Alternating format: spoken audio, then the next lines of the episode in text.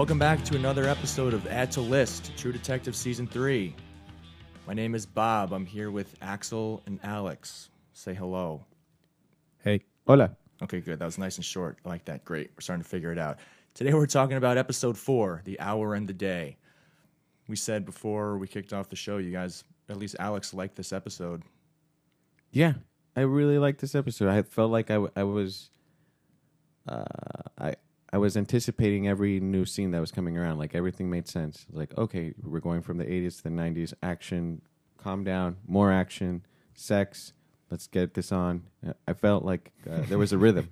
You know, it was a plus the cliffhanger at the end. I don't want to. I'm not going to go into the details. I'm just explaining why I like this episode more. I felt like I I understood the characters, or or I could um, what do you call it? Anticipate. Identify with them. Eh, I- I felt like I knew what they might do, and sometimes they would surprise me, and sometimes they wouldn't, Okay. and I enjoyed that part. Okay, let's start with a summary of episode four. I'm going to try to get through this quickly, unlike last time, uh, and then we can get to talking about some of our favorite parts about this episode. Wayne and Roland visit the church where the priest indicates that he took communion photos uh, of Will. Uh, he mentions an aunt that Julie was looking forward to seeing, and on the car ride back, Roland says he doesn't like the priest, he doesn't trust him. Wayne now thinks that it wasn't really about Will, but it was about Julie. Uh, next, they visit this woman, Patty Favor, I think is her name. She's the one who made these corn husk dolls. She recalls that a black guy with a milky eye bought 10 of them, said he had nieces and nephews. In 90, uh, Wayne is back on SID and the task force, but it's off to a rough start because he's not in a lead role anymore, and there's clearly a grudge that the attorney general and the major are holding against him, and they make it pretty clear that they still feel that way. Okay, back in 80, Wayne and Roland head out to Sam Whitehead's. He's the guy that Patty mentioned bought, or he's someone that fits the, the description. She didn't name him. Uh, so they go out to this all black neighborhood. It gets really, Really tense, tense, yeah. gets super tense. Um, and they really don't get a lot of good intel other than to go back to the chicken line, probably back to Hoyt, Hoyt Foods, yeah. Uh, they don't think that he's the guy, and that's kind of where that leaves off. We still they, they didn't really get that far with with him as a suspect. Then seventy year old Wayne asks his son, who I didn't realize was a cop. I think that I don't think there's any hint of that, so they just yeah. showed us that. They just revealed that. Right. To chase down some names, including Roland, so we kind of know that they don't know what he's up to, even if he's still alive. Later, he goes to see Eliza, where he suggests that they talk again, but with more of a quid pro quo dynamic. He would like to keep that conversation strictly between them. Back in 90, the task force comes together. Um, again, he's not lead. He's almost like just there for there for the ride. But he does go with Roland up to Oklahoma to the Walgreens, where after going through hours and hours of security footage, he sees someone that he thinks is Julie. Um, I think that's the last thing we see from them in 1990 with, with the investigation. Yeah. Then back in 80, where Wayne and Roland they go back to the church, they get prints from all the parishioners with the help of the priest. We then see Wayne and Amelia on what looks like their first proper date. I felt like we saw two sides of Wayne. We saw the cool, confident Wayne, but then also intermixed with the guy who doesn't really know how to behave on a date or around women. You know, so I think we kind of saw both of that. Um, then we cut to Roland picking up Tom at the Sawhorse, which is where Lucy used to work, or maybe still does.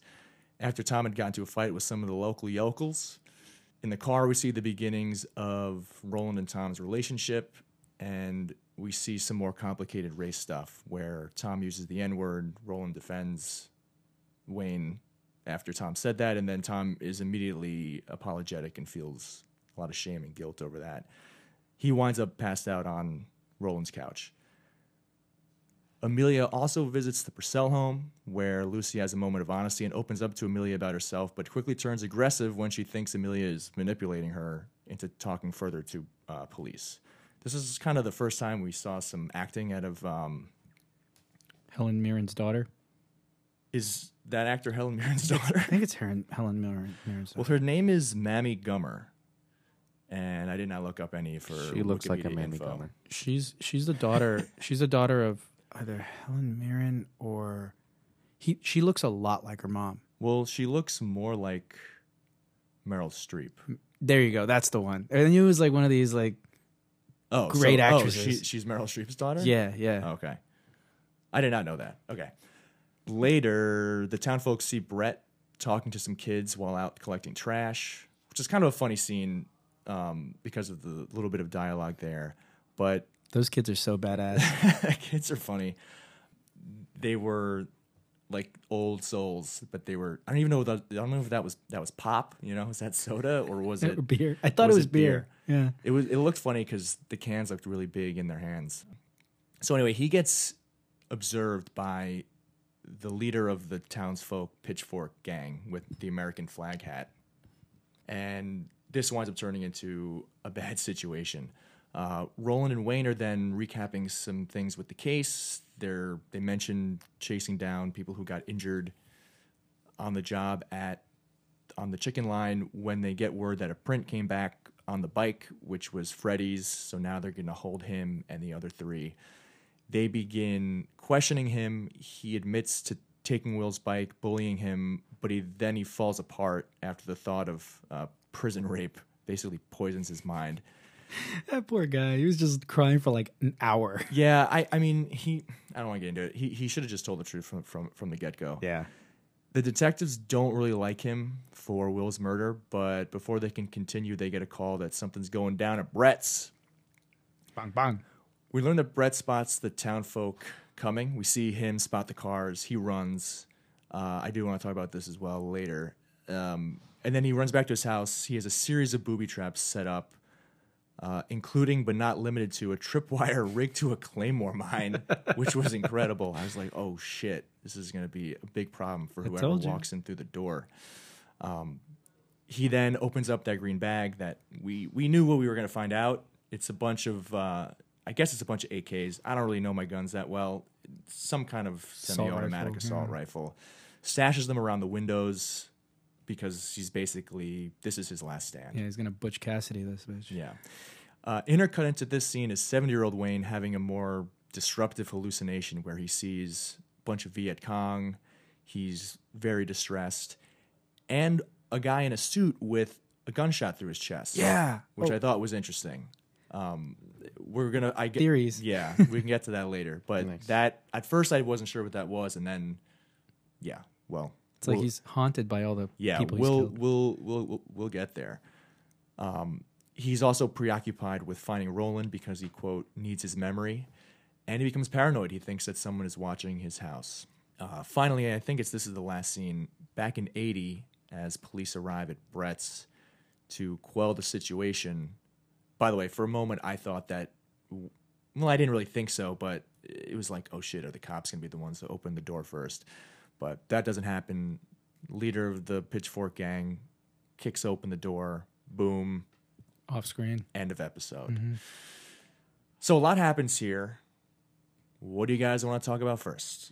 Do you think he was in his right? Like stand your ground? Is Arkansas What, who are you talking about? The Brett? Brett? Seems like he was all within his right. I think so too. I think if you have like an aggressor, especially if you're like down down there, like in the boonies, and you have some dudes that just come up to your house, clearly with the intent of hurting you, and then he busts down your door.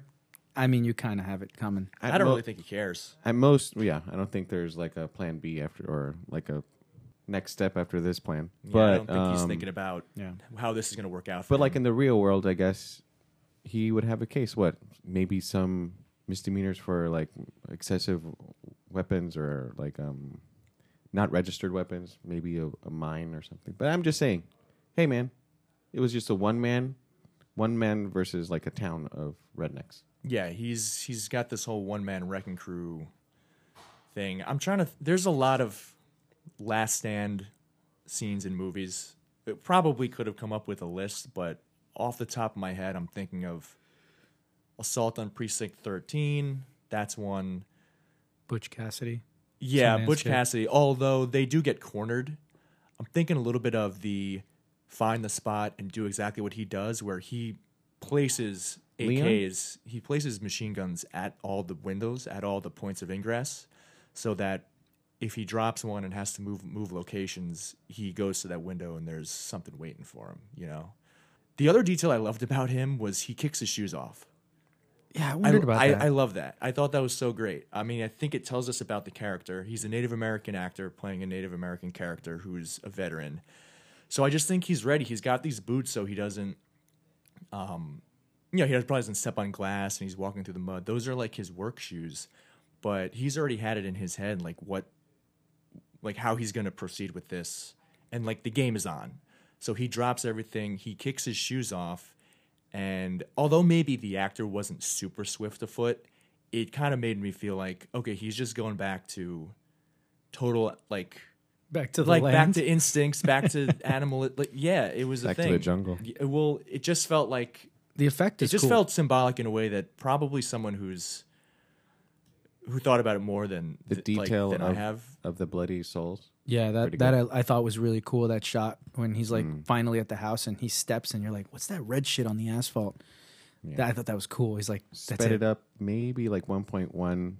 The real probably is really running because that would really hurt to, to run on asphalt at that speed. Yeah, I think. Yeah, yeah you're right. I mean, I definitely think it would unless you're someone who walks around barefoot all the time. Um, In California as an actor. I don't. Yeah, I don't. I don't know. You just never.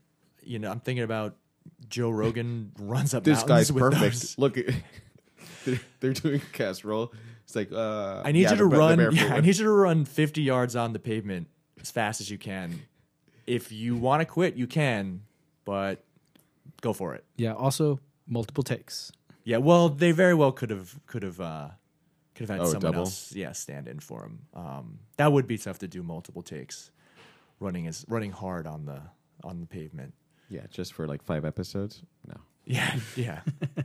but I will. He's gonna be. Yeah, he's gonna be back for five. Uh, I don't know whether he's gonna live or not. We can officially make a prediction on that. But again, I just thought that was like a really nice detail um, that they added. So much action. I loved it, and it wasn't like uh, it was paced, or I don't know if it's what do you you call it paced. It was segmented. Like it wasn't just action for for half the episode. It was just like a little tension here in the beginning. Um, where am I thinking? There's more action, well, there's the threat of action when they're at the house talking to Sam. right?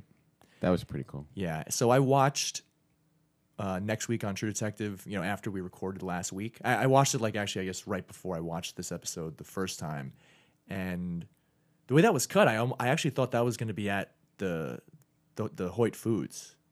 I think they intercut Oh. a scene at like something that said Hoyt Foods. They intercut something with that place, even though it wasn't in the episode. And I just remember thinking, this is is Roland drawing his gun at Hoyt Foods for some reason. Um, I didn't really, I wasn't like you know pausing and and, and scrubbing. But what do you guys think of that scene? The glazed eye guy. Yeah, I mean, I didn't really, I didn't want to talk about it during our summary, but I felt the tension. Yeah, no, it was a very tense scene for sure. Uh, I think they could have handled that better, but I, I think it's part of the the deal. Like they get into his house, he's a trapper. I don't know. Like I, I- I think the scene was necessary just because it's like they're clearly showing the racial tensions between both of these communities. But it, I didn't feel like that guy really did do it. Like he was really just kind of like. it- also, they were in his house, and somebody like Wayne would clearly see something like uh, the the the chaff doll or something, right? If he was really the guy, he, they, he would have spotted some some evidence. How can you wear that badge? It's got a clip. It's Got a clip on it. Yeah, that's a great line. it's kind of a clip on. that's a good line. Yeah. There were okay. That's another thing about this episode. It was really funny. Like I laugh out, laughed out loud maybe a couple times. I think you're right. I think this episode was it had the most dry humor of any other episode. Uh, There's the also clip, everybody had a good line. Like Yeah. um, oh, uh, Carmen, uh, that's not her name. A- Amelia. When they're they're in the in the kitchen, Yeah, and when Wayne they're comes in, arguing. and he's like, "Hey, look!" Basically the same thing that she did to him Yeah. the night before, and he was just like, "Okay, now you want to talk? Like now you want? Me, I'm sorry, you know the whole thing." And she comes in and she like shows him that he's stupid, Like she uses a word like a Oh. ten dollar word. What was the word though? I don't remember. This- Vicissitudes. Vicissitudes. Vicissitudes. Did you guys look it up? I didn't look it up. She told us to. I did. Probably- It's, she it, it's closed. It's the it's basically what she says. She already re- she says the definition in it. I could Oh, bring okay. it up, but it's basically like a, a series of like circumstances or fortune, typically one that is unwelcome or unpleasant. Okay. I like how he. Yeah, she was she was like sticking in the knife and turning it a little bit. That Yeah. one. A couple times I I saw Hays uh, shift his eyes, and I thought that was a nice little detail. Like he's pretending to think about something that is not his lines. Mm-hmm. You know, I think at the dinner thing, he's trying to access memory, or he's acting like he's accessing memory. Okay, let's let's get to that next. My last thing on the scene at Sam's at, in the black community is that I agree. I don't think it was. I started thinking about it. I don't actually know how important it is to the plot. I think it could plot wise, it's totally unnecessary. But I think it was again to kind of. It really was about the racial tension, and I think it's also still setting up this, or making you think: Is Roland racist or is he not racist? or relative to the time. Today Yeah. he's he would be you can't say those things now, but at the time you're like he always has a retort for when Wayne kind of calls him out on being racist. It happens on the car ride up where he goes, well, "Let's just start at the liquor store." After Wayne says, "Do you want to just do door to door? That'll be fun." He's being sarcastic. And then when Roland says, "Let's just go to the, the liquor store," Wayne says, "It's pretty pretty fucking racist." He's like, "Place has three businesses." Yeah. why why, why wouldn't we liquor like yeah it own this place only has three businesses because no one goes there right so then they flip Roland for is it. probably on the progressive part or progressive side of the bell. Yeah, like I, I, w- like what you said is true, right? If you were to hold Teddy Roosevelt to today's standard of a of a, of a white man, Yeah. you'd be like, "Oh man, he's a fucking racist." I know we can we Yeah. can but we can't or we should or we shouldn't look at it through that lens because then Yeah. And the very least, I think he's tolerant, right? Like the the his reaction to them vandalizing the car. That that whole question that that right there establishes Dude, how that's much he when I cares. laughed. Yeah. Right, right, when he goes like, you know, if anything, if because they're black, it gives me pause. But a white man ruins my ride. Well, fuck him. yeah mm-hmm. No, it, no, it, no. It, it it basically makes you wonder though is saying that is that almost is that racism or is that just I'm aware of what's go, what the situation is Yeah, it's like a I'm a white guy and I, the last thing I want to do is to have not a clean shoot on someone who's not also white. I have no problems blowing away some asshole white guy because then it's just me against that other idiot, and I'm a cop. But that's really interesting because that that's the whole thing, right? It's not like I, I see. I thought it was with great power comes great responsibility, right? Yeah, no, But, but you're right. I think it really is like if it was a white guy, way easy I for me to cover my ass. yeah, I would do this because it's out of principle. Because it's a a, a black community, like somebody's gonna somebody's gonna look into this, especially because it's the '80s. right, and especially because of the way Sam was uh, immediately on on the defensive. It was acting like they were going to try to, you know, pin this on him, when nothing they said indicated that. Although nothing they said made it clear that they weren't going to do that. Right. Yeah. Immediately, he's just like, they're trying to pin this on me. Um, oh, that's in the papers. It was white kids. Whatever. So yeah, I, I thought it was a good scene, but I also didn't think it was necessary. The episode was 106 an hour and six minutes, and if they wanted to get it down to an hour plot wise, they could have got rid of it. Can I- we can we just say or can we just blame it on a random act of of what do you call it? Of vandalism? Oh yeah, he's yeah. like, he's like, can, can, Wait, you uh, don't want to go yeah. with irate? yeah, yeah, Outright yeah, exactly. I thought that was I thought that was pretty good. Again, you're right. It was just definitely just funnier, a little chocolate. The chuckles. here banter there. is great. The banter's good. The, the other thing I will I will say though, the prop design for for for these episodes is amazing. There's a uh, depending on what you want to talk about next.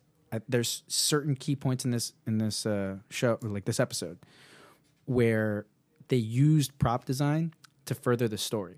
And I've gone back and watched the previous episodes, and they do this. So the stuff that's inside, like you know, when when Sam is against the wall and he's got those furs behind him and stuff. There's a lot of stuff going on there, but none of that means anything to us now.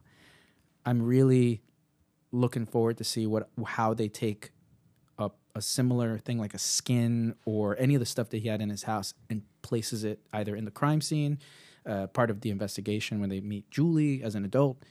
I, it, like that that scene, they didn't put it in for nothing. it definitely served a purpose today in this in this show, this episode, but not. It, we still have to place that in the, the greater scheme. Okay, that's something we can look at and get to next week after we have some more time to kind of rewatch. Let's get back to the kitchen scene, Alex, that you wanted to. No, You you, wanted- you guys wanted assume talk that I about- want to talk more about the. Ah. Well, kitchen you scene, brought it up. y- You know, what I figured out is that um, the only sex scenes I'm going to get out of the show is between Amelia and Hays. Probably, although I might I have just spoiled something for myself by looking on Wikipedia. nice. Well, spoil it. Well, away. it, it might doesn't necessarily equate to to sex. It might I- just it might just wind up being unrequited affection. Who knows? so gratuitous means that it's not necessary, right? The scene is not necessary for the plot or whatever. Yeah, like if you removed it, it didn't matter. Okay, so I thought it was a gracious sex scene. I mean, you didn't have to see them banging, but you could hear them, and I don't know. the The kid's reaction was kind of weird. I agree. It was like this again. I I kind and the of smirk. I I, mean, that wonder- was like that was directed to them. Hey, make sure you smirk. They don't even know why they're smirking. Yeah, I I also wondered about whether uh, Henry, like, th- it makes you think this isn't the first time that they've heard their parents have sex, w- which is which is fine. But it also made me think maybe they just had those reactions from the kids, and then they just did that in editing. Like they added the sound, the kids were reacting to something else, y y like that kind of thing. He makes almost the exact same face twice. Henry, he kind of looks over his left shoulder and grins and then looks back at, at his sister. Hmm. Because there in the other scene i think he i can't remember exactly what happens. I think maybe they just hear them or something like that. Yeah, there are. so he, he kind of just he kind of just looks looks left grins looks at his sister like twice. Weird. so i wonder if it was seriously the two takes of the kid doing that and then they used it they used it twice. I don't know. I mean that's i can nitpick that. I don't really care. It, it was cute. yeah. What I did really like about that scene that was surprising was when they're arguing and you can sort of feel the frustration. She wants him to leave. He says something. He starts. He talks very weird to her. Like, is any wife in this situation? He starts talking about it as if it's like a, an abstract situation, right? And then he goes to leave. She's like, "Ah, you're always leaving." Blah blah blah. And she tells him to stop talking shit. And sh- and she's like, "Or what?" And he pauses and he says, "Or I'm gonna start crying." Did you guys think? I thought that was I mean, what, I, I was really waiting to hear what his response would be, right? Because she's she basically cornered him. She said, "What you're gonna you're gonna beat me? You're gonna yell at me?" Uh, I think in the same conversation, and so he's just like, "What do I have left? I could cry." Hmm. I don't know. I think maybe we were supposed to think that that was endearing and that he has a really soft side. I think it was intentional. I think it's because it, it, it I felt like I was being led to him saying the exact opposite. Yeah, You know, or I'll wipe that grin off your, you know, that kind of kind of expression of like quote unquote of like toxic masculinity or something like that. Or is it the most Instead, he just thing? is like, I felt like he was being honest to say the truth, Yeah, but I think so. didn't expect to hear. Yeah. Who's hear- honest when they're angry? Yeah, I just don't really feel like I've ever even heard that ever in a show. Do you think he was angry? I don't think he was angry. No, I think he was angry. I think they were both. I think they were having a fight, but I just can't remember in real life or on screen or anything like that where the the the, the friggin' the cop masculine character pauses and when his wife is, as he puts it, talking shit about him, and then just admits like, "Or I'm gonna start crying." So I kind of like that. I I half laughed, but I also enjoyed it as a moment of like sensitivity that we really haven't Yeah, seen from him. That's what I got. It it goes hand in hand with the date as well. There are these moments where, like you said, he he is this guy who is confident, but at the same time has no idea how to talk to a woman. And he's flirting with her all the while. He's like, I don't know what I'm doing. Like, You're pretty good at this. It's like, really? Because I don't know what I'm doing. Also, the waiter uh, delivering the, the main entrees, you can see a waiter coming in with an, with the entree, especially if they're in per, your peripheral. You can stop talking about murdering kids. I don't know. I've been in that situation too, where like they come out of nowhere and they put your plate on you, and you just said something really fucked up. Okay. The other thing, Alex, is that I've been paying attention to all the food scenes and they eat. Yeah. Yeah. Actually, That's true. wait, this I noticed that they ate. They actually took a bite. She a, a ate proper a bite. tomato, But wait, she ate the beer. lettuce. Who drinks beer like that? Are you trying to save on the beer? Obviously, they've drunk before. They were at the bar. Who takes two sips? Oh, a beer man. Oh, only when I need my wits or something. Well, I don't know. Maybe it's because if you have a beer in your hand and you're in like an awkward conversation, say you're at a party, you're not talking to somebody you don't really know, and next thing you know, my high life is empty and I'm trying to get out of the conversation. I'm Yeah, 'cause going you're- back to the bar. because you're drinking it, uh, like anxiously while you're talking Yeah, to it's, somebody you're else, yeah. anxiously drinking it. So, uh, you well, know, he was anxiously anxiously drinking it too, just minute sipping sips. it. But that was my only. Listen, you get like you, you're gonna have this complaint all the time. You're gonna have the complaint But of you know like what? At they're not least- eating the food. No, they're just like drinking beer in an unsatisfactory way. But I, this is a lot better. A little sip is a lot better than chewing a, a leaf of lettuce. So I'll leave it at that. It's better. You're gonna I die. don't know, you're, gonna man. die you're gonna die on this hill like Brett. also, I'll never forgive you for making me think about this all the time now when I watch scenes. I just don't understand why there's so much food in this show. All right, where, where, where, where, what's the next thing you want to talk about? Uh, I don't really have one. I think those are the two I really want to talk to talk about. We could. I got one. to go to. I got one. So, back in 1990, where they're in Lieutenant Roland's office, and you have the DA and what looks like some kind of high-ranking police officer, right? And there's a over-the-shoulder or waist, sh- over the waist, I guess, shot of uh, Roland's desk, and right there in the middle is a picture of a woman. Next scene, right? the woman in the picture is the woman that he spots in the church, in the No way. Catholic church, and that he talks to afterwards and is talking about faith and how that's really important. There's a lot of tail in church. He's got to go back to church. It's true, that's, man. That's what we learned. Catholic church too, very important. and he's Baptist. That's what really surprises me. Actually, is the fact that the church is Catholic. In the South, Yeah. there aren't that many Catholics, right? I don't think so. I mean, we had a discussion earlier, the three of us with some others about the South, but not really, not a big Catholic community compared to the north to the Northeast, Right. you know, or the West Coast. Well, they only had like a thousand parishioners. That's not much, right? He made it sound like it was a lot, given the size of the community. Probably because he's hiding something. Oh, there's a lot of people. I don't know, sir. Oh, you Yeah. look- What do you What do you Yeah. guys think about him? So I thought this Catholic priest is just like taking pictures of kids. Kind of weird. Gave me a little bit weird feeling. He's the photographer. It the, the the positioning of Will's body. There's like I think we were talking about this. There's two people that that or two groups of people I guess that would know, right? People who took the picture, photographer, or the photographers or the, the staff there, the people who were there, and the family. So that really just leaves you two people who could possibly put him in that position. I mean, yeah, but also no, because those photos are up in the church. But they're in his office. They're in the I don't know the rectory. Is that what it's called? Are they? Yeah, that's thought- remember he was putting his drapes and shit like the little robes. Uh. Also, anyone access with access to the family album. Also, that's the place where that priest gets naked, and he's surrounded with pictures of his parishioners' kids. Looking I don't at know if I don't know if priests get. It's, I don't think it's the locker room. I think that's where you just put your stuff over your clothes. I always thought that they were naked underneath those things. You know, like a kilt. No. It's a matter of pride for No, them. They're pretty much always wearing the black outfit with the collar, and then they put on all the robes and stuff when they I hold guess you're right. services. Yeah, I don't know anything. Uh, I don't think he's good for the for any anything related to Will's murder.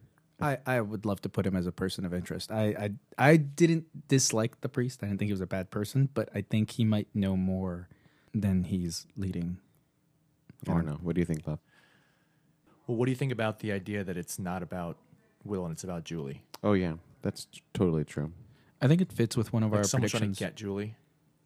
With your Hoyt theory, Well, maybe not completely. I think we're. I've also kind of been spoiling it for myself. I've been reading uh, my the results of my Google alerts on True Detective, and there are some theories out there that are, I think, unsubstantiated. Like, for example, the Hoyt Foods thing is is more about um, the the wife of the person, the guy who owns or or the, the matriarch of that family or whatever, wanted to have kids. They're just making up stuff around it, but that she is the the couple. Yeah, she's the aunt. She's the one with the, the, the luxury brown car. right? and that that, fits. they wanted to get Julie because she just wanted a she just wanted to have a kid. But it, it, it fits with our story that it is about Julie rather than it was about Will. Dan's bones. Oh, Dan's dead. could be a, could be a lot of things. That's not necessarily, you know. She says that he resurfaces in 1990 after disappearing. So that means Yeah, I mean, he resurfaced in a like what was it, a, a swamp or some kind of like body of water? yeah, resurfacing always makes you think that someone intentionally goes off the grid and then pops back up. But since it happens in in 90 and then it's also prison dental records, those bones looked there was no meat on those bones. yeah. Those bones were buried and I'm know, surprised dry as hell. Well, I don't know. I'm not a forensic psychologist, uh, uh, scientist. So while we're on the Forensic that, psychologist. I'm neither of those. That exists. yeah, it does. Really? Yeah. so who do they examine? The dead? No, it's profiler. Like a, foren- a forensic doesn't mean like it, it- forensics means debate. So you are No, a it sci- doesn't. It means blood under fingernails. By the and way, if hair you hear- fibers If you hear this and background, DNA swabs. this background music is pretty cool. Yeah, I like it. These guys are way too loud. We gotta fuck them up. I don't care. While we're on the the the topic of that, that's that that scene where uh, Purple Haze is talking to Eliza, right? And he comes in, and we see it. We see exactly what Wayne sees on the nightstand: two glasses of wine Mhm. and a disheveled bed. Right? He comes in, and he's like, "I'm sorry, I'm not interrupting anything, right?" Who do you think was in that room? Mm. I think it's Wayne's son. Wayne's son is fucking Eliza. Possible. That's the first guess. Remember last last show you were talking about how uh, Wayne's son had this level of intimacy with her when when she was like questioning Wayne about something and then it got too too intense and he goes, "Hey man, we didn't talk about this." Like he was he was on the level with her. I I remember that and there's a certain casualness to that, right? That that then when when we they they highlight it, it's right in the foreground, right in front of us. He walks in, he the camera follows Wayne and then he discusses it. I think Wayne either knows or got the premonition that his son, because he later on when he was in the, uh, in He the already knows. he, like he already knows, yeah, because he saw that he maybe seen other things, but for us, just in terms of the show, he later on in the the the, the police department, he talks to him. Is like, "Are you going to see that woman again?" And he goes, "No, not since the, not since the interview where shit went hard." I think that happens at, before. You think that happens before? Well, He, he goes to see his son at the police station prior to meeting with Eliza. oh, I think you're right. Like in Right. the show's con- in the Yeah. continuity of the actual episode. The I'm- order in which we see those scenes. I'm thinking of it because he like he got uncomfortable, and then next, maybe other scene after that, he's at the hotel room, and I, I was like, oh, put put two and two together like that. That's got to be he was there a little while ago. Hmm. It's possible if he is still someone who can tell if someone else is lying. Do you know what I mean? I'm I- calling it now though. I, I wouldn't like that to be true. No, It would kind of piss me off if if Henry was was sleeping with Eliza. I'm team team Eliza. I guess You get it- yours, boo boo. be really doing is if they are having an affair, I think maybe it would be a foreshadow of Hays also stepping out at some point But I- Stepping I- out. what I- do you mean stepping out? on Amelia, like sometime in the 80s or 90s, Because the kitchen thing again. As He's like, father- I, I hope you get a girlfriend. as father as son. he just doesn't seem like he, He, doesn't would. seem like a m- ladies' man. Eventually, we're going to talk about the the office man ghost, right? That's a later section. Oh yes, can we do that now? About what? The remember when we when uh, Oh, yeah, Wayne was yeah, in the, yeah, uh, yeah. his room? Yeah, you want to talk about the Yeah, let's do that. the, the you mean the apparition, the vision, the hallucination of that guy. The odd man standing. Well, I mean, he's the only guy not wearing a Raiden hat, you know? Hmm. Dude, that guy's got some serious demons. He's basically sitting in a room with all these people who he's clearly killed. And then you have the, the one guy wearing similar attire to what the other detectives are wearing. And I, I in the beginning when, when I saw that, because this is right before maybe like two or three scenes before the show ends, I thought this is probably one of the guys that Brett kills and when the the the pitchfork gang shows up at Brett's home, Mm-hmm. I was looking for which one of these guys was it. Wearing a tie. Yeah, but it's not. I, I think I think it's a fellow detective. I think Wayne killed maybe an ex partner, maybe a, another. Like that guy's gonna come back. I think it happens in 1990. I think that they're chasing someone and that guy gets killed, and Wayne feels responsible. He mentions mm-hmm. in one of the episodes, I don't remember which one, when he's talking to Eliza, he talks about how the case haunts him, but 1990 more than the 80 investigation. So uh-huh. I think that in 80, he feels bad about getting the wrong guy and the way that was handled and the fact that he it just killed his career. But I think that in 90, it goes haywire and I think someone gets killed. Do you think from from the Probably conversations? Do you think that from the conversations that Actually, it's probably not a G man. Go on. who knows from the conversations that Wayne has had with the DA in Roland's office? Do you think that it ruined his career because he got the wrong guy, or you think that this is what I think that Wayne his career got ruined because he didn't want to give up working on the case when the DA was like, "We got somebody, let's just close this." yeah, I think I said that last week. That Yeah. I I think that at the time the state wanted to close it. Yeah, you did. I don't think that Roland probably agreed with that decision, but he went with it, and Wayne was probably very vocal about how it's not over, and this isn't the right guy. yeah. I'm I'm leaning towards that now from the conversations that he's had Yeah. for sure. The other thing that, and I want to, we can get back to the vision, but since we're talking about this real quick, I, I saw a lot on this episode that gave me mixed feelings about how Roland was going to handle leading the investigation. At one point, he kind of steps on Wayne while he's Wayne's kind of mm-hmm. giving a, going on about like a little bit of a summary, but at other times, like before that, you think that these two are going to be Butch and Sundance just fighting the law, like you know, like they were bad analogy, but they were essentially going to nod their head and say, "Yes, we're going to do it this way." Our mandate is to make sure that the previous conviction is upheld, whereas everything so far up to that point indicates that the two of them don't believe that they got the right guy and they want to finish to finish this. They have Yeah. the unfinished business. A little bit of season one. Same thing when Marty and Russ get back together, where they say we left things unfinished, which I know because I watched that episode today. and so, to, to, but to bring it back to who that other guy is, do you think the other characters, the Viet Cong, were people that he killed personally? Do you think that's? Do you think those are random um, Vietnamese soldiers, or do you think um, they each represent a person that is real? Well, I I don't know much about this LARP program, but what I I, I think he probably LARP. did LARP. Well, because you've said LARP before, LARP, for live action role. yeah, playing. those are different. So don't LARP- say LARP when you mean LARP. Yeah. yeah, you definitely don't want to upset the LARP community.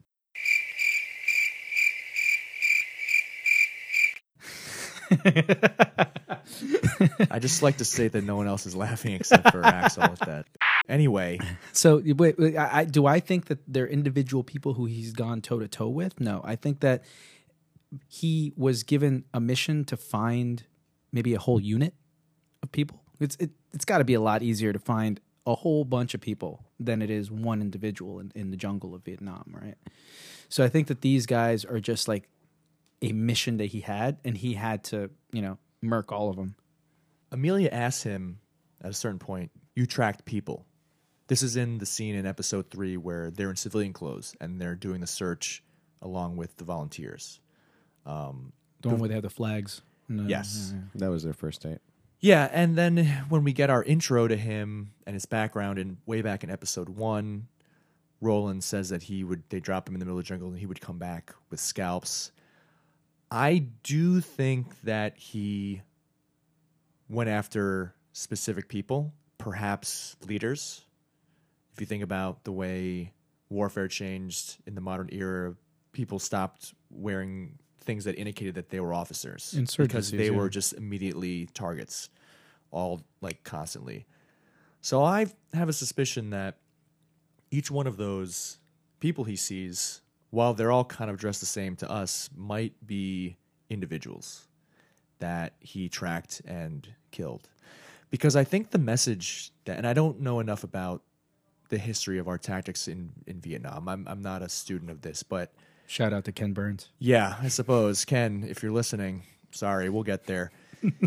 Sometimes you want to turn those tactics of fear against your enemy because this is what would happen is people would just get picked apart, they'd disappear, you'd see them strung up. It was like horrifying, right? It wasn't just um, the horrors of being killed, mowed down by a machine gun or something. It was the way that the guerrilla war, uh, warfare was scaring pe- uh, people was psychological, and he may have been one of these people. And again, I don't really know what the what like these LRRPs did for real versus what you would read on Wikipedia if they have the job description.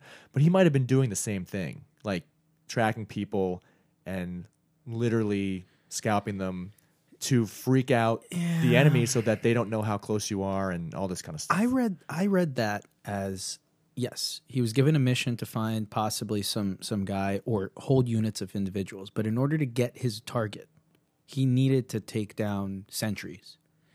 Because all those people that are in that that are that are in his room that he's imagining or or in his head or whatever, they they're faceless. None of them are like without their scalps. None of them have like a ring. None of them. They all look exactly the same, holding the same weapon. And then you got this one guy. He's got his face down and is dressed like him. And all those people in that room, I think, aren't people that he meant to kill who he thinks deserved it, but individuals who just had it coming because wrong place, wrong time, innocent bystander. And that's why it plagues him. That that that haunts him. Because let's let's be real. If somebody told you, "Hey, this is uh this is this is uh Nam Bach over here. He's a bad a bad dude, you know? Like go go hunt him down and then you find him. You find him embedded in the middle of like a camp with sentries and, and, and scouts.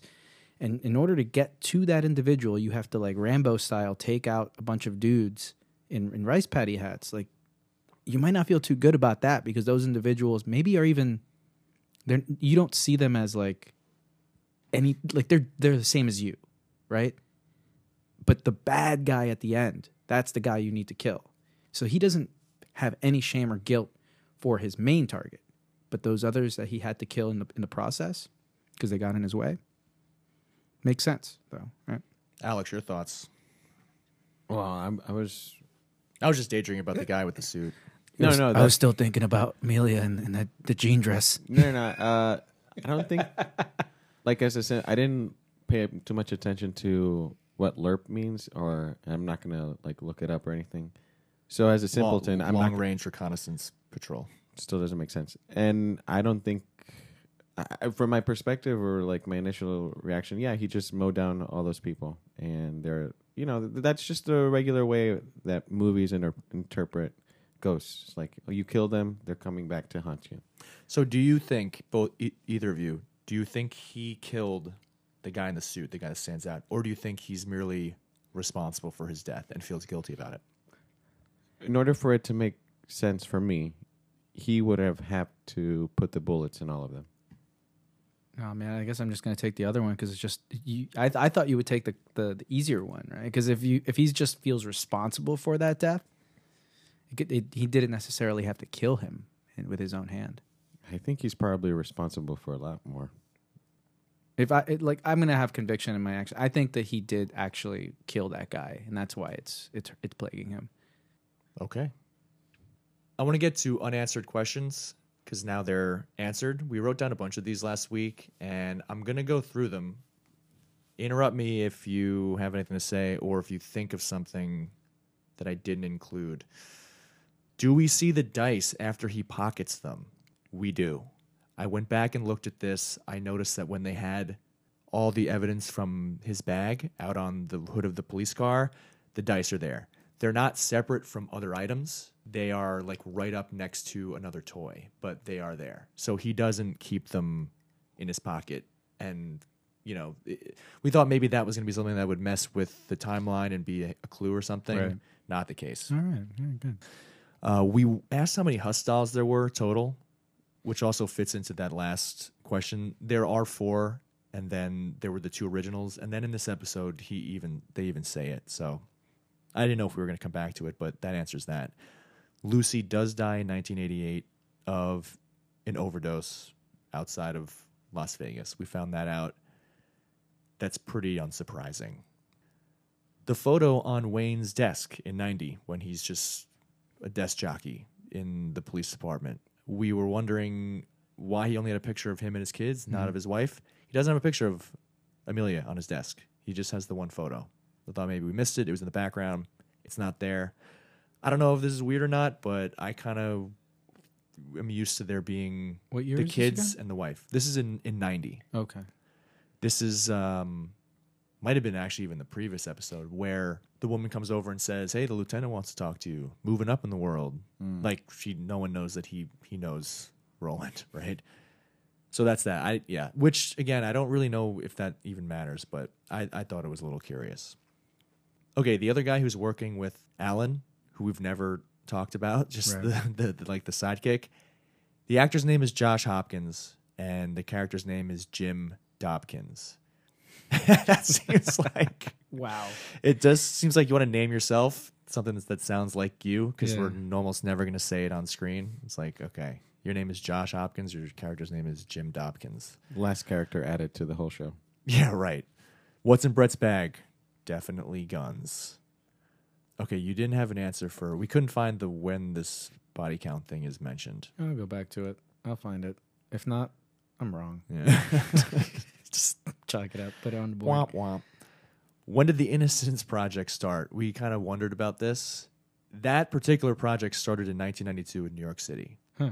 So there at least wasn't a movement that was taking hold in 1990 where you were trying to overturn convictions. Did you? I don't know if that matters to us in the sh- in the show, but Did you happen to look up the West Finger West? I think it's West Lake No, conviction thing. the West Memphis Three. no, no, that, that's that's the Purple Gang. Yeah. The, the there's a, a a town in Arkansas. I think I was reading an article about this. It's called like Westlake or West Lakes, No. which is the this the people are putting it together that the case is kind of very similar Mm-hmm. to, and then the place is Westfinger. Oh, it's possible. So That to digress for a moment, I did also think about the geography and all those crimes from True Detective season one are like down along the coast. So geographically, I kind of doubt there's a killer that is. killing people. in. Yeah, and I don't know if that's. We kind of suggested that when we didn't know where the hell the states were Just with relation to each other. it's too far. To It's kind of the length of Louisiana you'd have to go, right? So I don't know if that's if that's going to matter so much. Um, is Roland married in 1990? I, he very Yeah. clearly does not have a wedding band on. You can tell when he walks up from his car to go to Tom's in 1990. He's got nothing on his fingers, and he doesn't really act like a married guy anyway.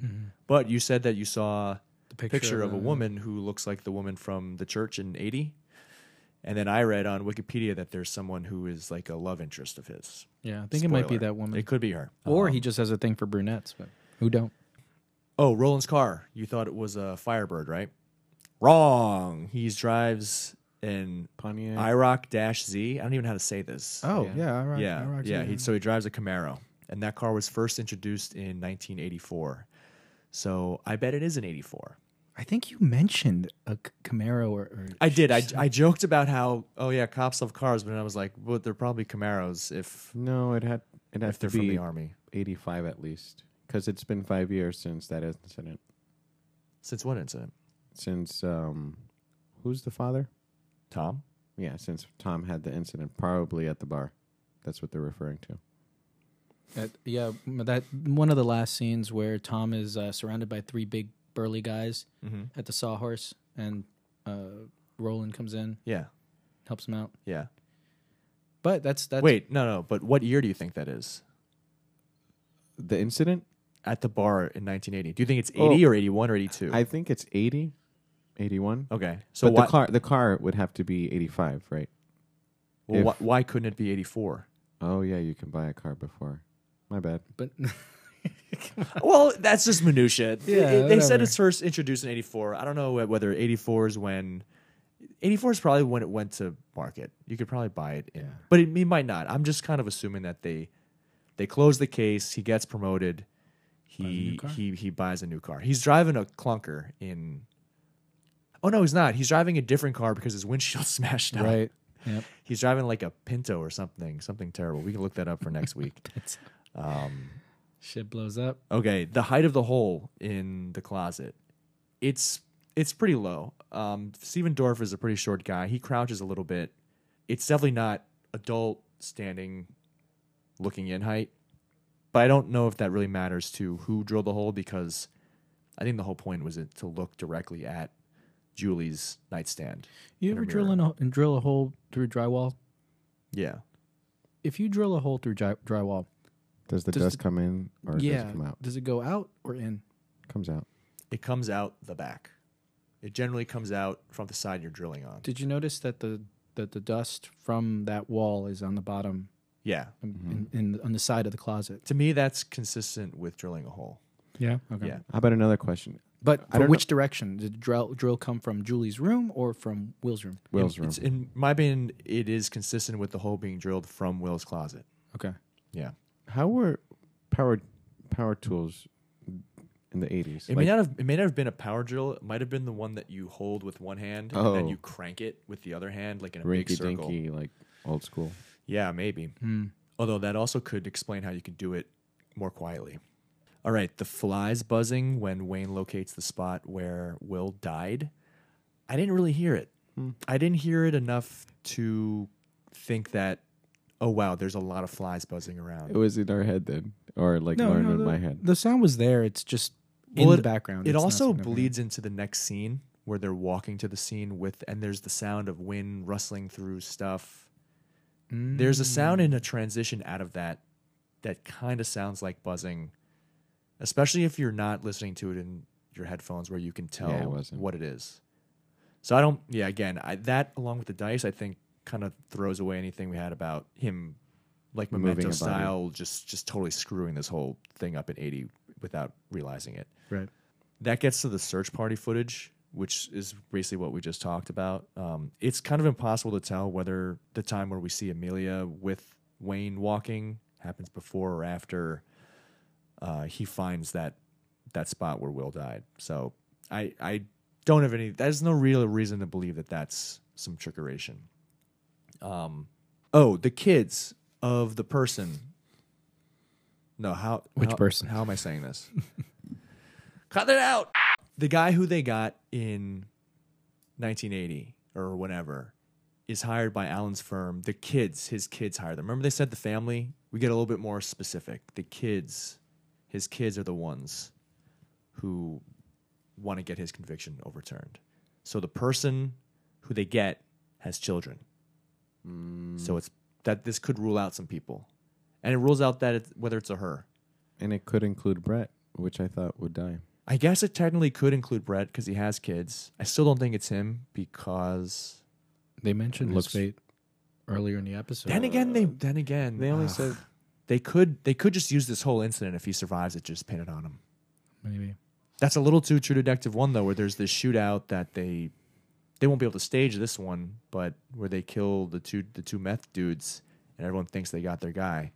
When mean when meanwhile that's Would you hate that? Would you hate that as like, oh, that's so cheap? They're just reusing shit from the old. I would think that it was a little bit too much. It'd be one. It's one thing to use the same atmosphere, the same kind of character archetypes, for it to feel like there's a continuity there.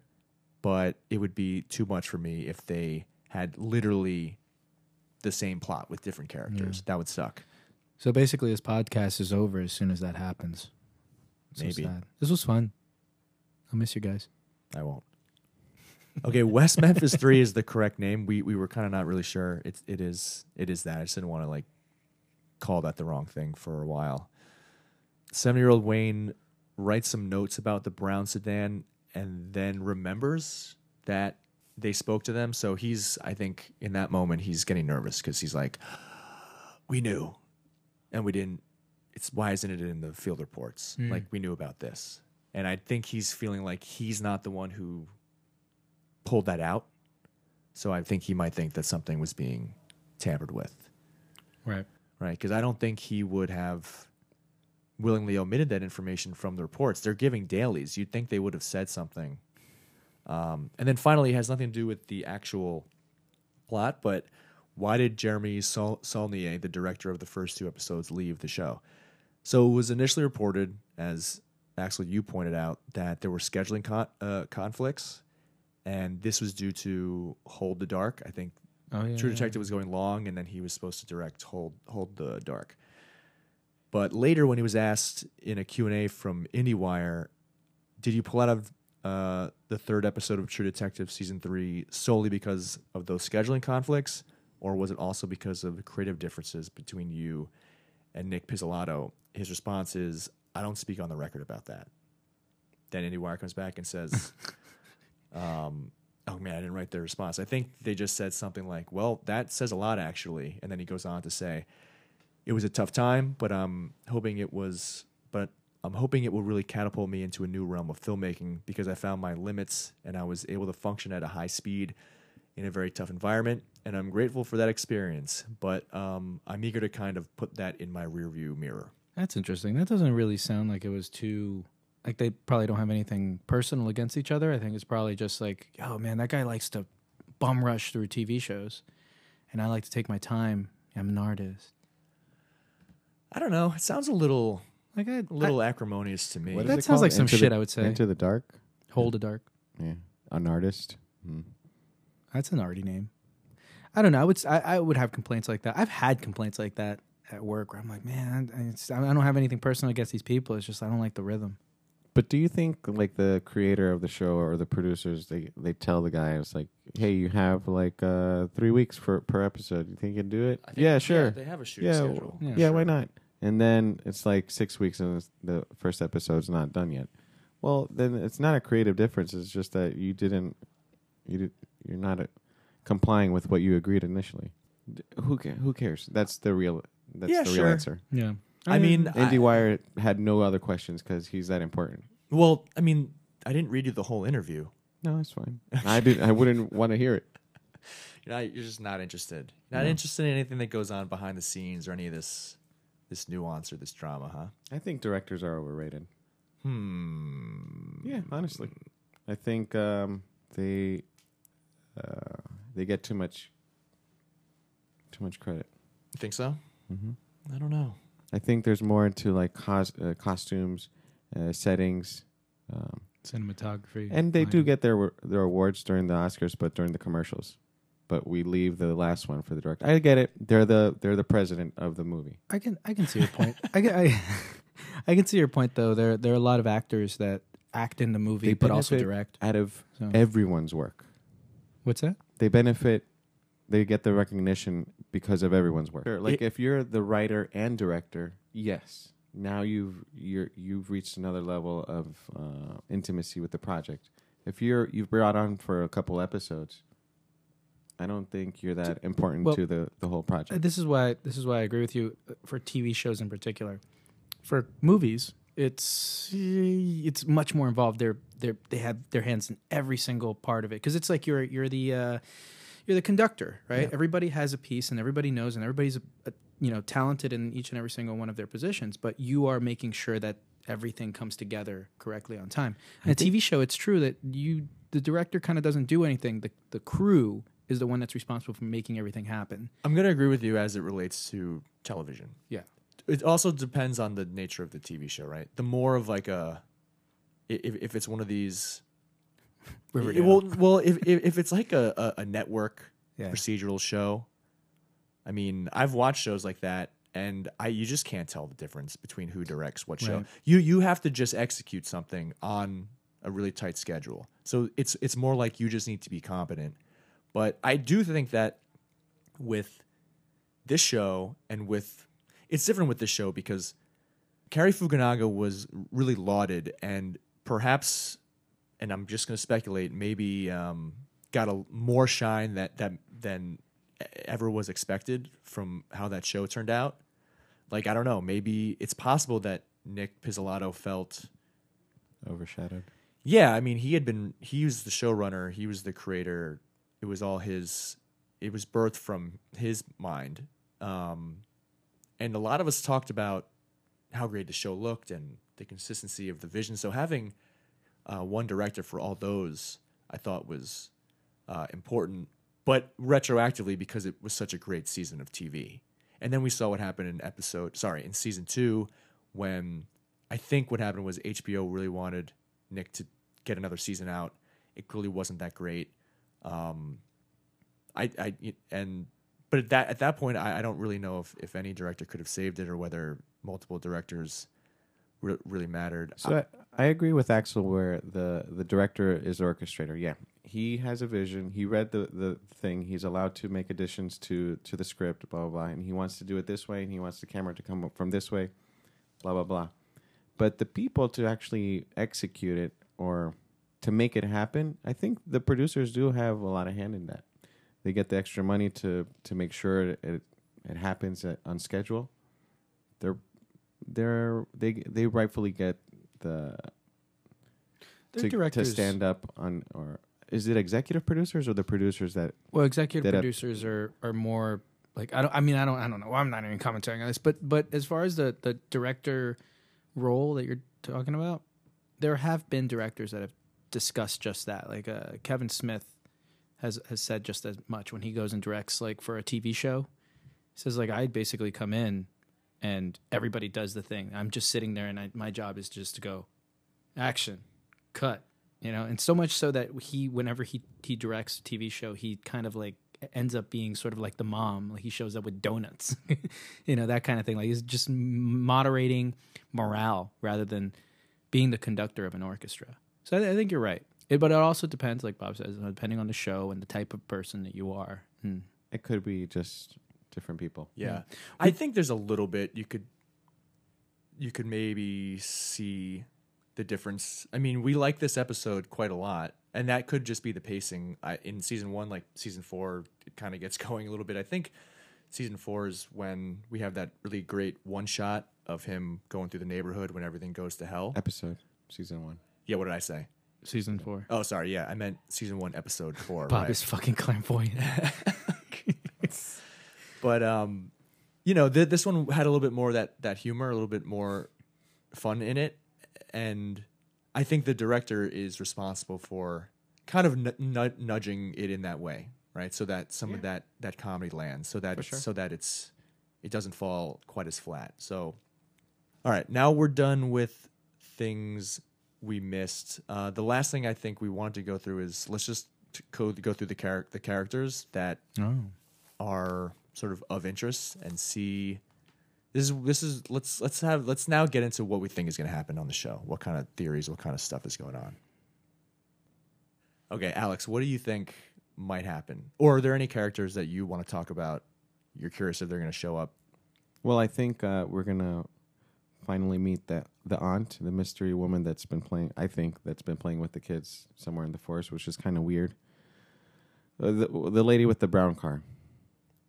Yeah so the lady with the brown car i think is the partner of some in some way with the black guy with the milky eye Hmm.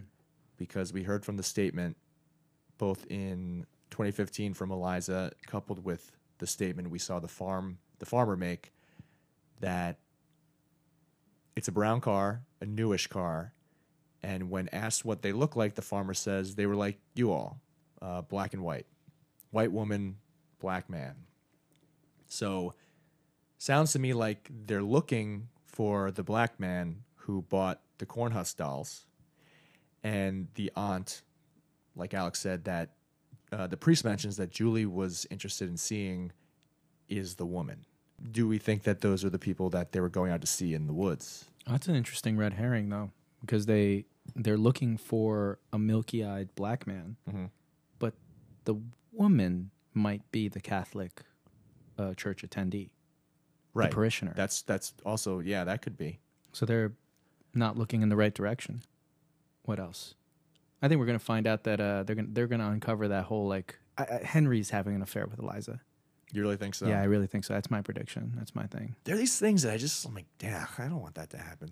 I know, but I mean, There's just not enough characters. Cyborg would never cheat on his wife. There's just not enough characters to juggle more interactions. That we whoever we have now, I think those are the people that are important. I mean that that makes sense. We're halfway through.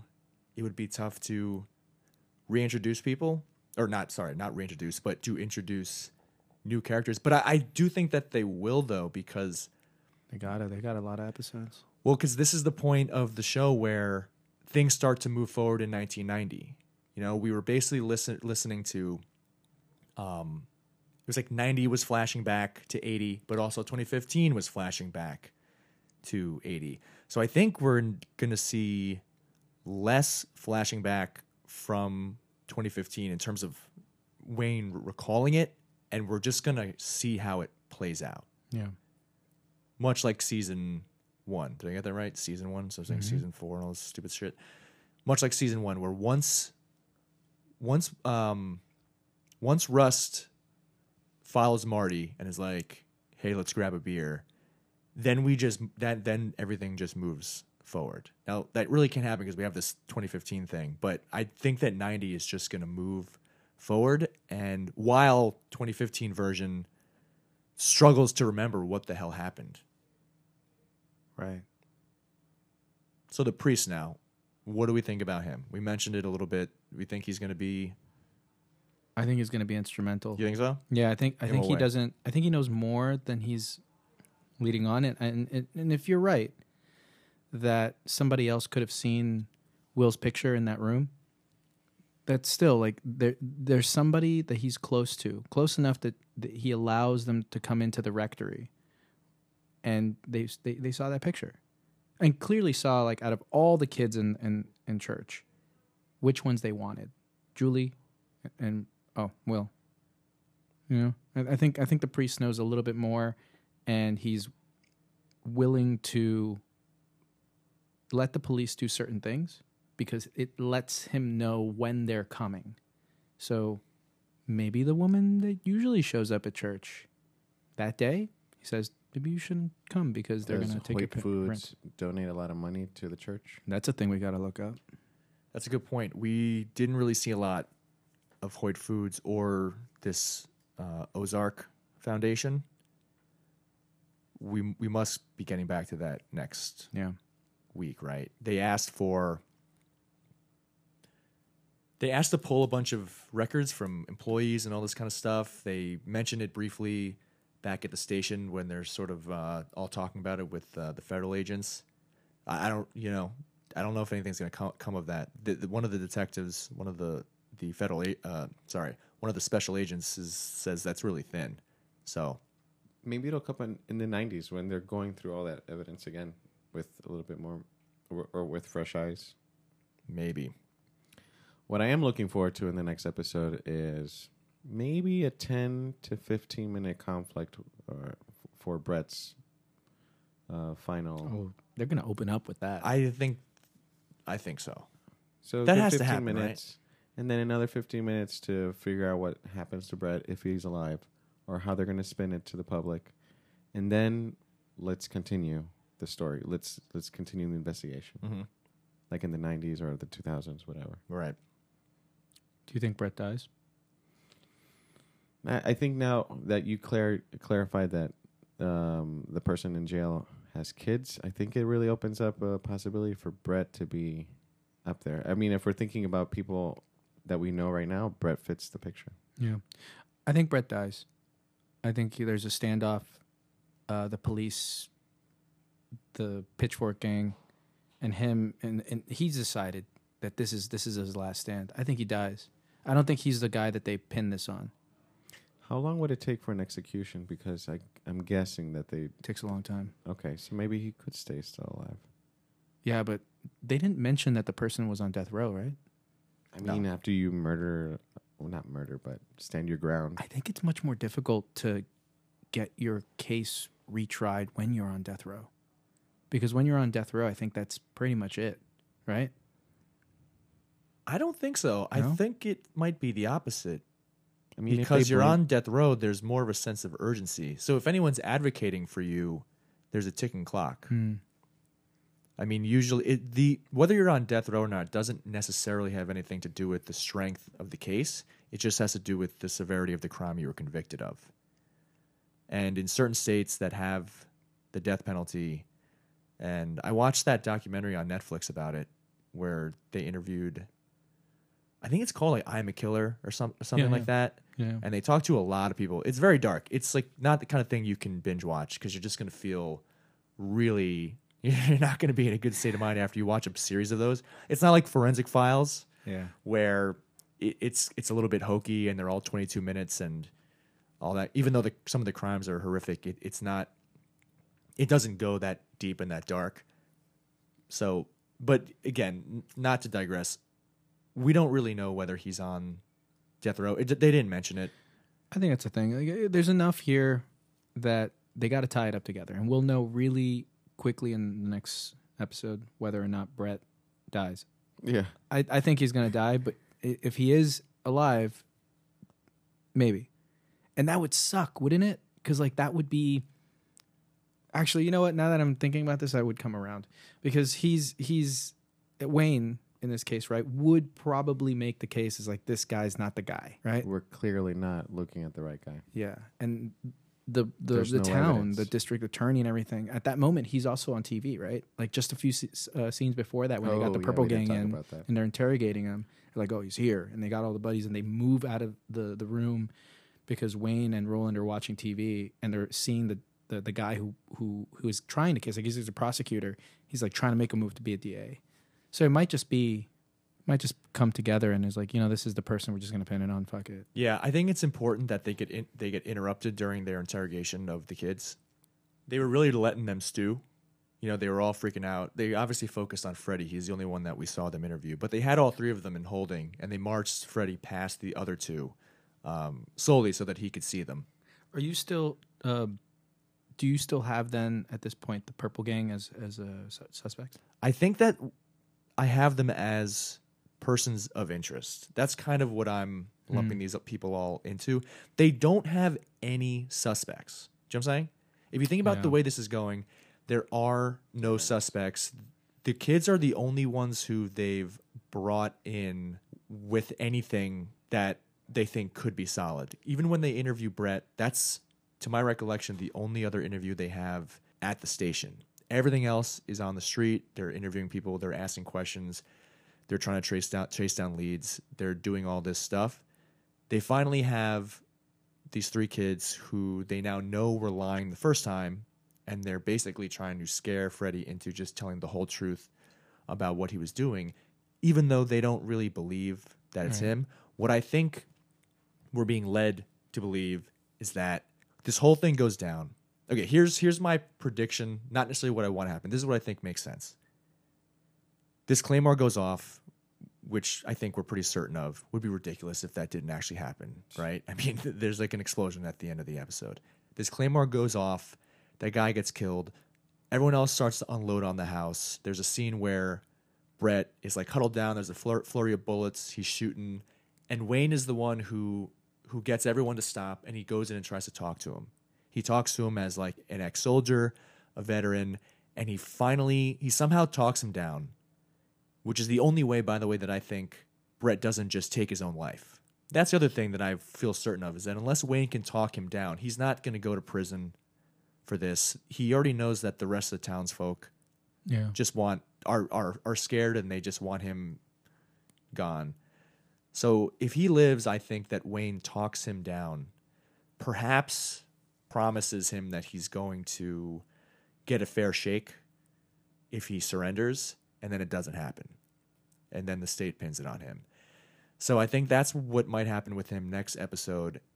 And then we get to see how things fall apart for him in 80 when he tries to swim upstream against that current.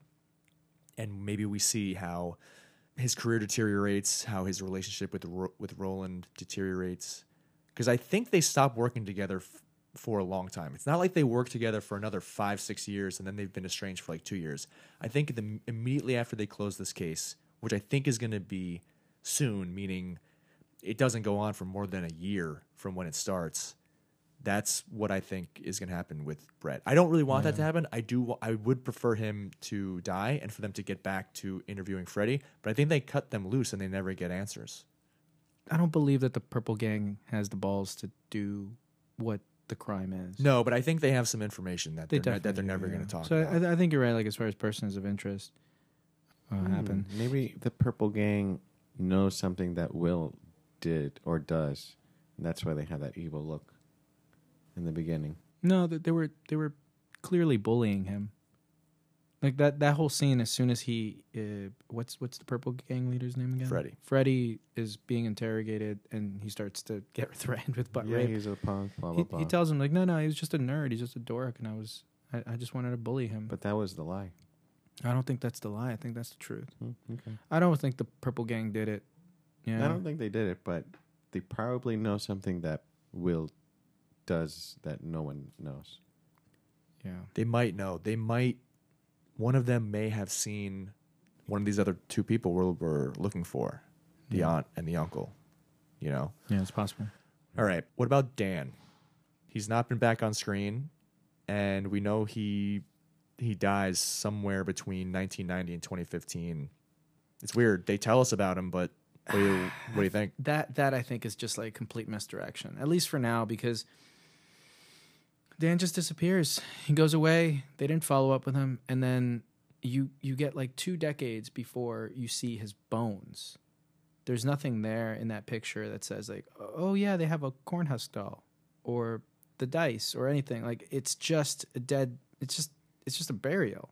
Like nothing in that family has has made me feel like they're totally responsible, upright citizens, right?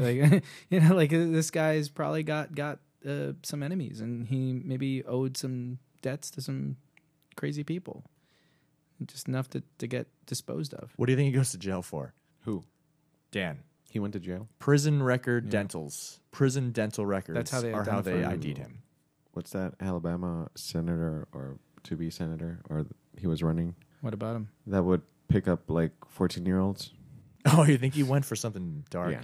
Ooh, I'm thinking just he's just passing bad checks. Yeah, same. I think he was just uh he didn't. Yeah, he came off to me like he was probably a con man of some sort.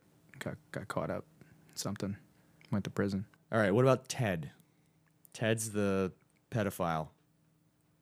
We haven't seen him. He may not be back. Yeah, I don't Think think he shows up again? Back. No. No, Mm, a little bit like the there's just some character building for the, for yeah.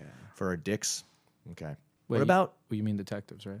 Yeah? if you- Okay. Yeah, you never heard people call them dicks? Yeah, yeah. I just, didn't- I, yeah. Dick, Dick Holster. I just didn't know if you were like, yeah, I got hard when I saw these guys beat the shit out of this dude. You thought I got hard? I don't know, man. It's just like you, the way you like casually dropped that down, and I was like, ah, this guy's just like, yes. What about um? What about Tom? I completely What about rule Tom out the- Tom, Tom the dad? as, as the Nah. culprit. I don't think Nah. he he did it. Yeah, I don't think so either. You know, and I think that now we started this the the storyline for Tom that comes full circle with his rehabilitation. Yeah, but here's the thing: why is he still in the show? He, he's, hmm. he, I kind of. I mean, think feel for about it. him. Why? Why? But why is he still in the show? for sympathy. He's also the dad. Like he needs to know. It's like closure for him. I I, I got to tell you, I, I feel for Tom. Like throughout, like I felt in the beginning, is like maybe this guy's up to something. Well, and yeah, now I I, mean, just if- feel for him. If Julie's coming back, who's who's she coming back to, or who's who's in, really that interested? Only Tom. I mean, you could argue that Wayne is more interested than Tom. Yeah. Well, from a familiar perspective. Not also, like where job. where's Tom in 2015? He's not. well, we haven't seen a lot of people in 2015. Roland's not there. No, Roland's but- there. Yeah, you saw this teaser. No, I know I didn't. Ah, he's- but at least He's there. Wayne mentions. Yeah, that He, could mentions. be He's alive. like, he's like, here's a bunch of names, and he says uh, also Roland. You know, Oh, that's interesting. So, all right, what what names do you think are on that list? We only know Roland. You think Tom's on that list? Well, here's the thing. I, I didn't really I didn't pause it to look at the list. It looked like and again, if they're not being super careful with the props, it was just a piece of paper with stuff written on it. Yeah. But it looked like there was about half of a sheet of legal paper with names on it halfway down with one space left out between each line. So that's like it's like eight names. I thought in my head I was like, there's six to eight names on this list, Yeah. but and and also Roland, which who may or may not be a name. I think the names could be the folks that weren't that said that they weren't spoken to, that made statements about the brown car, but it didn't make it into the field field reports. Also, Mhm. he's like 70, right? So only people younger than him are still alive. Yeah, but he could also be getting background checks on individuals who have died already. I mean, not necessarily. He's 70 in 20, 2015. I'm just guessing. It's not Game of Thrones. like that lady that made the the the chaff dolls. She's, She's definitely probably long dead. gone. Yeah. Right. Even people with uh, poor poor lifestyles, like poor Lucy. Yeah, they're not on They the didn't make it ketogenic that- diet like Yeah. certain people. Who else? Any other persons of interest you got? Mm, no, there's no one else suspect wise or person of interest that we haven't really covered. One thing we didn't really talk about though is Julie. She's in she's in the Walgreens. She looks like she's walking very fast, like she's trying to get away from someone, or she's you know m- maybe she's she just like pocketed some stuff and she's trying to get the hell out of there. But it's she just looks frantic, right? What do you think is going on there? I mean, to me, it struck it struck me as a person who is running away constantly. Mm-hmm. The thing that excited me though is that now they have a picture of her, like they can find her. I don't. I don't think you- in 1990 you had any of that like facial recognition that we have today. But I, I figure it'd probably be easier now that you have a picture of her to find Julie. Do you, I'd, I'd do be surprised if they didn't. Uh, do you guys know that. what what Elise, Elisa's episode is about? Is it about Julie's murder or j- just Will's? Oh, you mean her TV show? hmm I think it's about the whole case and new evidence. Okay, so I guess Julie's still not found because obviously she would know all the answers. Oh, interesting. So you're saying that they they, they never found that woman? That they know she? Well, they don't even know that she's actually Julie. You know what? I, I it's fucked up, but I never consciously thought about that. That in they don't find her. Like there's no way they found her. There's no way that they found her and they didn't talk about it Yeah. already. Right? There's just no chance. Other there would there would be some closure to Will's death at that point. Maybe it makes me wonder what the fuck they're even going to find out. Hmm. Or is it they're going to find nothing? It's going to be think a that huge woman mess. is a person of interest now. Who? The woman who's supposedly Julie in the, in the camera. Oh, I def- definitely think she's she's definitely someone to look out for. Although I don't think that, They for instance, she she's not Julie's not responsible for Julie's disappearance. it's like, but is she on the run with someone? Has she been alone this whole time? She's she had to have some kind of a someone who is either her caretaker, either she willingly ran away with someone, or she was abducted, and now she's just been living out this Stockholm syndrome type type situation. Okay, last last last thing to end the show. Over under deaths next episode. Like how many people get killed in this what we think is going to be a big shootout.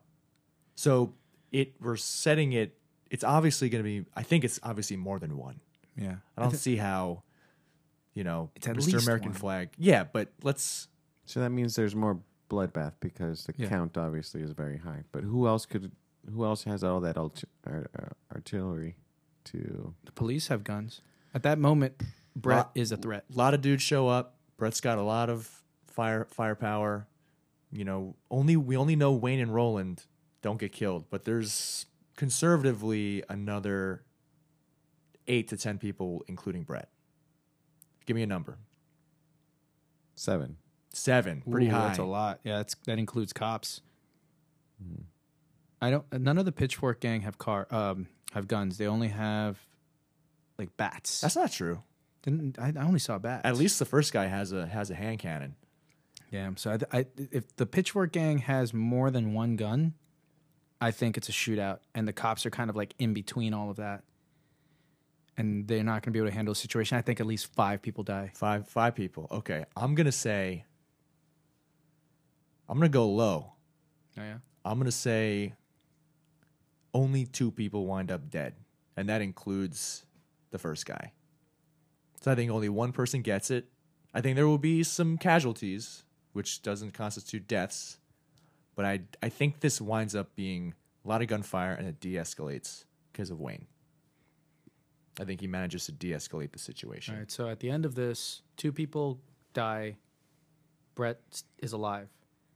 I think Brett will die. I don't think Brett. Brett leaves that house. Okay, you think Brett's dead. What about you, Alex?